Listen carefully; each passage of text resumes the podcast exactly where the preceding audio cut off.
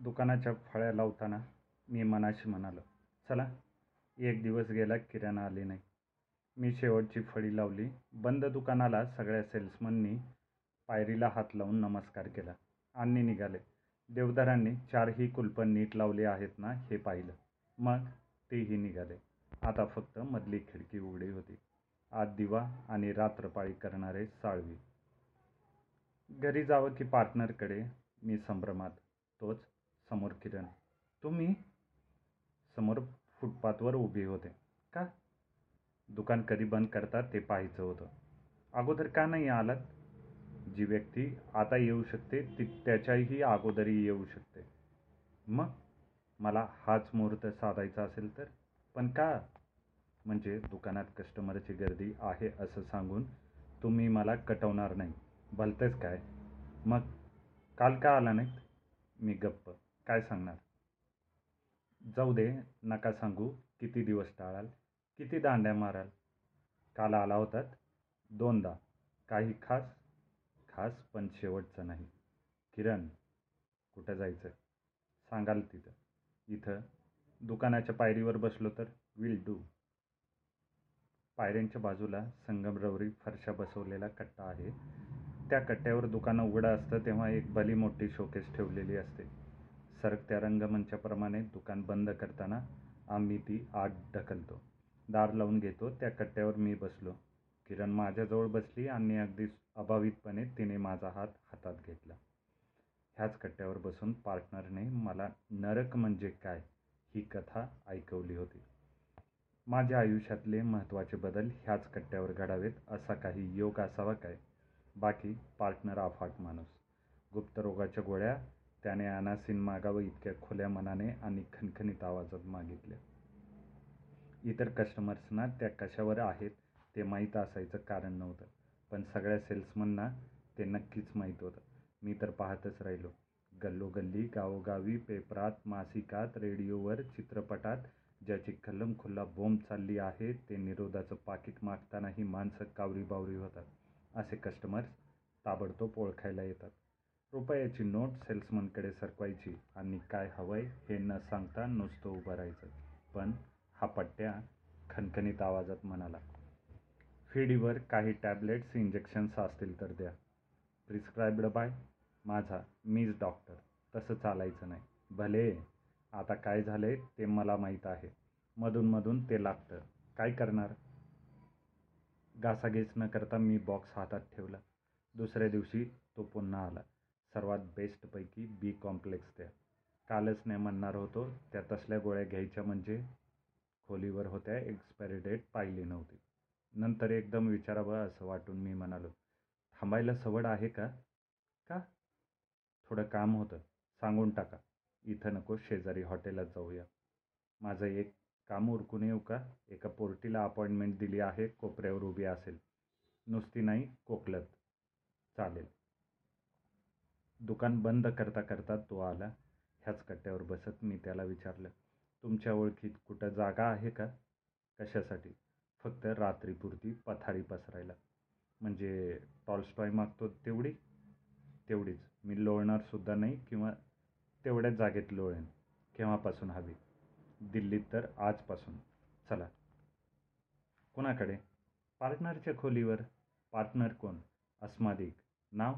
Partner मी तुझा partner आणि तू माझा. मी तुझं नाव विचारलं मग हाक कशी मारायची? पार्टनर ह्याच नावाने. स्वतःचं नाव विसरणं ह्यात मस्त आनंद आहे. खरं तर आपल्याला नावच नसतं. बारशाला नाव ठेवतात ते देहाचं. असं कसं? विचार करून बघ. ते नाव जर आपलं असतं तर उल्हास नावाचा माणूस काय टवटवीत दिसला असता. खूप दिवसांनी मी भरगच्च हसलो. तुमचं माझ्या बोलण्याकडे मु मुळीच लक्ष नाही. मी भानावर आलो. पुन्हा सांगते परवा प्रीतममध्ये तुम्ही जे जे बोलला आहात ते मी सगळं विसरले आहे. मी काही ऐकलं नव्हतं. तुम्ही मला का आवडलात ते पुन्हा विचारू नका आणि आता चला. कुठे? माझ्या घरी. नको किरण. माझ्यासाठी येऊ नका. आईसाठी चला. तिला भेटायला येणार होतात. ती वाट पाहते आहे. कुणाचीही असो पण आई ह्या नात्याला फसवू नये. माझे शम शब्द संपले. विरोधी. आता तू वाया गेलास. किरण आणि तिच्या घरची हकीकत ऐकताच पार्टनर म्हणाला कसं काय? ज्या माणसाच्या बाबतीत प्रेमाची वाटचाल लग्नाच्या मंडपात संपते तो वाया गेला. त्याची वाटचाल मग कुठं संपायला हवी? वो हमको मालूम नहीं इसलिए हम सिर्फ अफेअर करते हैं मोहब्बत करता नहीं. लग्न ही सुकांतिका नाही ह्या मताशी अनेक लेखक तमाम चित्रपट सृष्टी सहमत आहे ती कशी? लहानपणी गोष्टीची पुस्तकं वाचली का? चिक्कार. त्या सर्वांचा शेवट सांगतोस? अगदी कॉमन मग त्यांनी विवाह केला आणि अनेक वर्ष सुखाने कालक्रमणा केली. आणि हिंदी चित्रपट कुठं संपतात?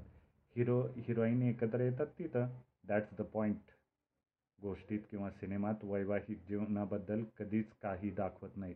अरे मेरे भाई रोमिओ जुलेट शिरीन फरहाद लैला मजनू ह्यांची लग्न झाली नाहीत म्हणून त्यांनी जीव दिले. लग्न झाली असती तर कशावरून ते फासावर गे नसते गेले?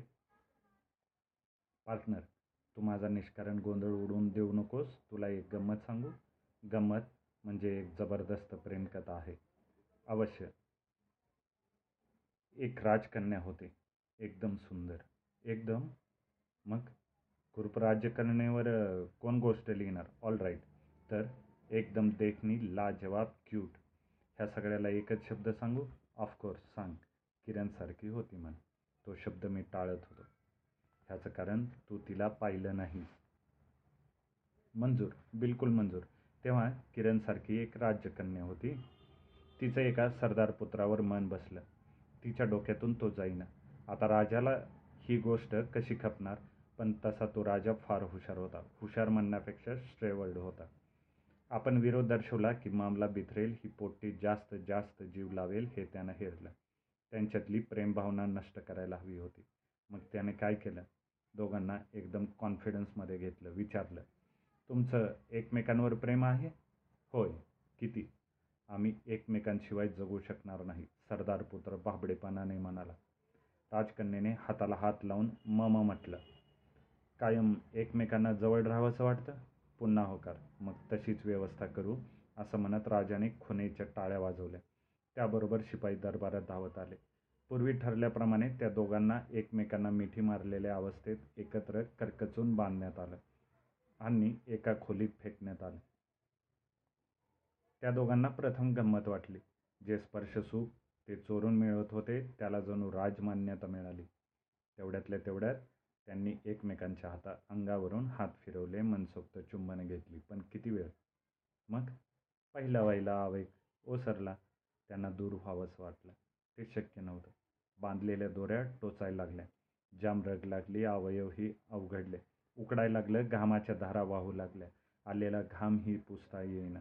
मग? तो घामट स्पर्श नकोसा वाटायला लागला. भक्ती संपली सक्ती आली. सक्ती म्हटलं म्हणजे आसक्ती उरत नाही. हळूहळू भुकेची जाणीव होऊ लागली तहान लागली लघवीलाही लागली. पण काही हालचाल करता येईना. मग हळूहळू कुरकुर सुरू झाली. समजून घेता घेता तक्रारी सुरू झाल्या. आवाज चढू लागले. शरीराच्या एका गरजेपुरती बाईला पुरुष आणि पुरुषाला बाई हवी असते. बाकीच्या निसर्गाच्या गरजा एक एकट्याच्या असतात. काही काही गलिच्छा असतात पण त्या असतातच. मग ती निकड पुरवायची वेळ आली तेव्हा ती चक्क भांडायला लागली. तशा अवस्थेत तीन दिवस काढावे लागले. पार्टनर चौथ्या दिवशी त्यांना एकमेकांचं तोंड पाहायची इच्छा राहिली नव्हती. इतकेच नव्हे तर ते एकमेकांचा कट्टर द्वेष करायला लागले होते.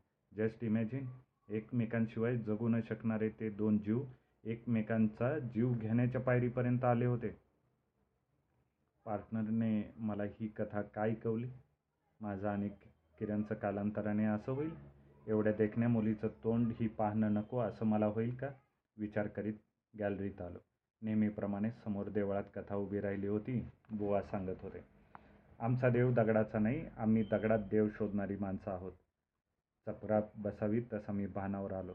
हे नेहमीचं टाळ फुटणारं कीर्तन नव्हतं शब्द निराळे होते जाग आणणारे. दगडात देव असतातच मूर्ती असतेच. दगडाचा फक्त नको असलेला भाग काढून टाकायचा असतो. मूर्तीच्या भागाकडे लक्ष ठेवा फेकून द्यायच्या भागाकडे नको. आणि मग ह्याच भावनेने निसर्गाच्या इतर गोष्टींकडे पहा. झाडं नद्या वारे आकाश जमीन आणि शेवटी माणूस. माणसालाही नको असलेला भाग दूर करायला शिका. ह्याची सुरुवात स्वतःपासून करा. स्वतःला नको असलेला भाग कोणता? तर ज्यापायी आपला आनंद प्रगती निष्ठा आणि आत्मविश्वास ह्याला तडा जातो तो आचार तो विचार हा टाकायचा भाग. मी पुढचं काही ऐकलं नाही. खोलीत आलो. पार्टनर नवं पाखरू घेऊन सिनेमाला गेला होता. मला एकदम हलकं वाटलं. सगळं सोपं वाटलं. किरणला सुखी करणं सर्वस्वी माझ्याच हातात आहे. दुसऱ्याच दिवशी मी जेवताना जाहीर केलं आई मी लग्न करतोय. आई थबकलीच. म्हणतोस तरी काय? मी लग्न करतोय. मुलगी? पाहिली. आणि राहणार कुठे? अरविंदाने विचारले. कुठे म्हणजे? इथंच. जागा कशी पुरणार? न पुरायला काय झालं? तुझं लग्न झाल्यावर मी माझी झोपायची सोय बाहेर केली. आता काही दिवस तुम्हा दोघांना जावं लागेल. उसमे क्या? भाऊजी खरं बोलताय की चेष्टा? सेंट पर्सेंट खरं. मग इतके दिवस पत्ता लागू दिला नाही तो. अरविंद बाबू बात तो ऐसी है माताजी ने कहा था कौन से ही लड़की से शादी करके आई? हे खरं आहे ना? आईने होकारार्थी मान हलवली. मी पुढे म्हणालो. तेव्हा आरो आपल्याला तशा अनेक मुली आवडतात पण शेवटी आपण कुणाला आवडतो हा प्रश्न जास्त मौलिक. त्याप्रमाणे एक मुलगी आपल्यासाठी मॅड झाली आहे असं समजल्यावर ठरवून टाकलं तेव्हा वहिनी तुमच्या त्या एकुलते एक भाऊजीसाठी काही दिवस रंजनला आणि अरविंदला घेऊन माहेरी झोपायला जाल ना? मधून मधून भेटायला येत जा. कशाला तेवढा तरी तुम्हाला त्रास? हो तेही खरंच. पहा जमलं तर येत जा. मुळीच डिस्टर्ब नाही केलं तर उत्तमच. आणि मला कुठे हाकलणार आहेस? आईने देह कारण विचारलं. मी त्याच शब्दात उत्तर दिलं. अरविंदने ह्यापूर्वीच तुला हकललं नाही का? आई ह्या प्रश्नावर काही बोलली नाही. मनोरमेने फक्त जळजळीतपणे पाहिलं मुलगी काय करते? रिचर्डसन क्रुडासमध्ये नोकरी करते. घरी कोण कोण आहे? आई वडील बाकी कोणी नाही. सख्ख नसेल मावस चुलत अजून विचारलं नाही. पार्टनरकडे निघालो तेव्हा आई थेट रस्त्यापर्यंत आली. मला थांबवत तिने विचारलं लग्नाचं खरंच म्हणालास का? छेग चेष्टा तुला मुलगी दाखवल्याशिवाय? माझा काय प्रश्न आहे त्यात? तुला आवडलेली असली म्हणजे झालं. एवढ्यात नाही ना? नाही. मग निघताना त्याला सांगितलं का नाहीच?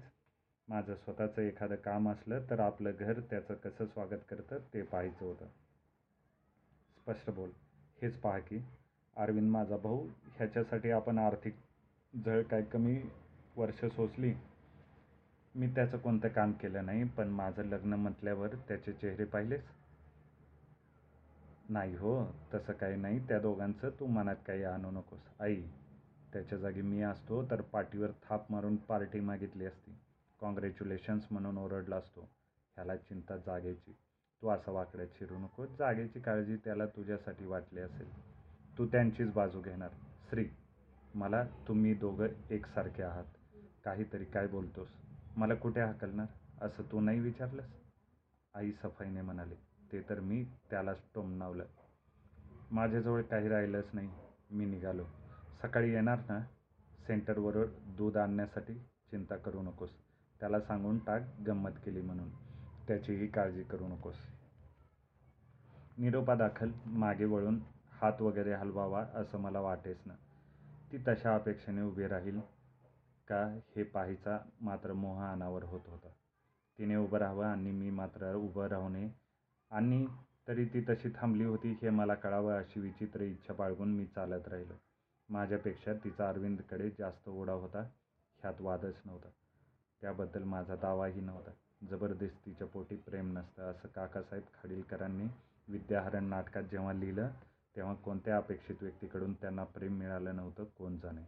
ह्या क्षणी समाधानी एवढंच वाटलं की उपेक्षा वाटेला आल्यावर येणारा मी एकटाच नाही खाडीलकर पण आहेत. चालायचंच.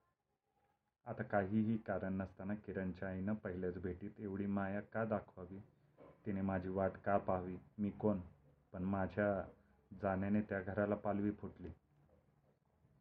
मी नमस्कार करताच आई म्हणाले तुमच्याबद्दल ऐकून होते. मी किरणकडे पाहिलं. ती केवळ नजरेनं म्हणाली मीच सारखी बडबड करत होते. मी आईनं म्हणालो माझे तसं खास काही नाही. खूप साधेपणा स्वभावाचा सरळपणा हा वर्णनाचा विषय होऊ शकतो. किरणकडे पाहत मी म्हणालो तुम्हाला तुमच्या मुलीने काय काय सांगितलं आहे ह्याची मला कल्पना नाही. तिला जेवढं माहीत होतं तेवढं सगळं. म्हणजे काहीच नाही. मी म्हणालो असं का म्हणता? प्रेमात पडलेल्या माणसाला सगळ्याच गोष्टी चांगल्या वाटतात म्हणून तसं म्हणाले. उद्या मला फटाफट शिंका यायला लागल्या तर त्याचंही कौतुक होईल. मग तुमचं काय म्हणणं? पहिल्या भेटीत तुमच्या मुलीशी जे बोललो तेच तुम्हाला सांगतो. तेही मला तिने सांगितले. तरी तुम्ही तिला विरोध केला नाही? नाही. माझी आजी म्हणायची आपली मुलगी आपण नेहमी श्रीमंताकडे द्यावी आणि सून आणावी ती मात्र गरिबाची.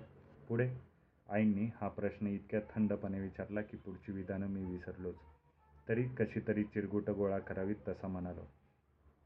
बड्याबाड्यांच्या तिला मागण्या येतील मोटारीतून हिंडण्यासाठी तिचा जन्म झाला आहे माझ्या घराला तिचं देखणे पण पेलवणार नाही. लंकेच्या पार्वतीसारखं तिला कदाचित जगावं लागेल. मी तिच्यावर जीवापाड प्रेम करेन वैभव देऊ शकेन की नाही हे कसं सांगू? तिची योग्यता हे दोन्ही बाज मिळावं एवढं आहे. संपलं. त्यात शांत स्वरात आईने विचारलं मी हो म्हणालो. वेडे आहात. त्यांनी समारोप केला. मी किरणकडे पाहिलं.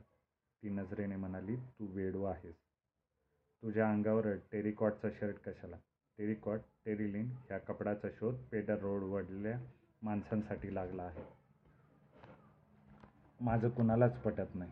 मी स्वतःशीच म्हटलो गाढवासारखी विधानं कोणाला पटतील? किरणचा जन्म तुझ्यासाठी नाही असं तुझं म्हणणं? येस हाच गाढवपणा. अर्थात तुझी फारशी चूक नाही म्हणा. सौंदर्य ऐश्वर्य उपभोग ह्याच्याकडे जो पाठ फिरवतो तो पुरुषोत्तम तो जितेंद्रिय. हीच षड शिकवण आहे. आपल्या धर्मात त्याला कोण काय करणार? सगळी भिकारड्याची लक्षणं. पार्टनर चिडू नकोस. मग दुसरं काय करू? सौंदर्याचा संबंध तुम्ही संपत्तीशी जोडता तेव्हा काय करू?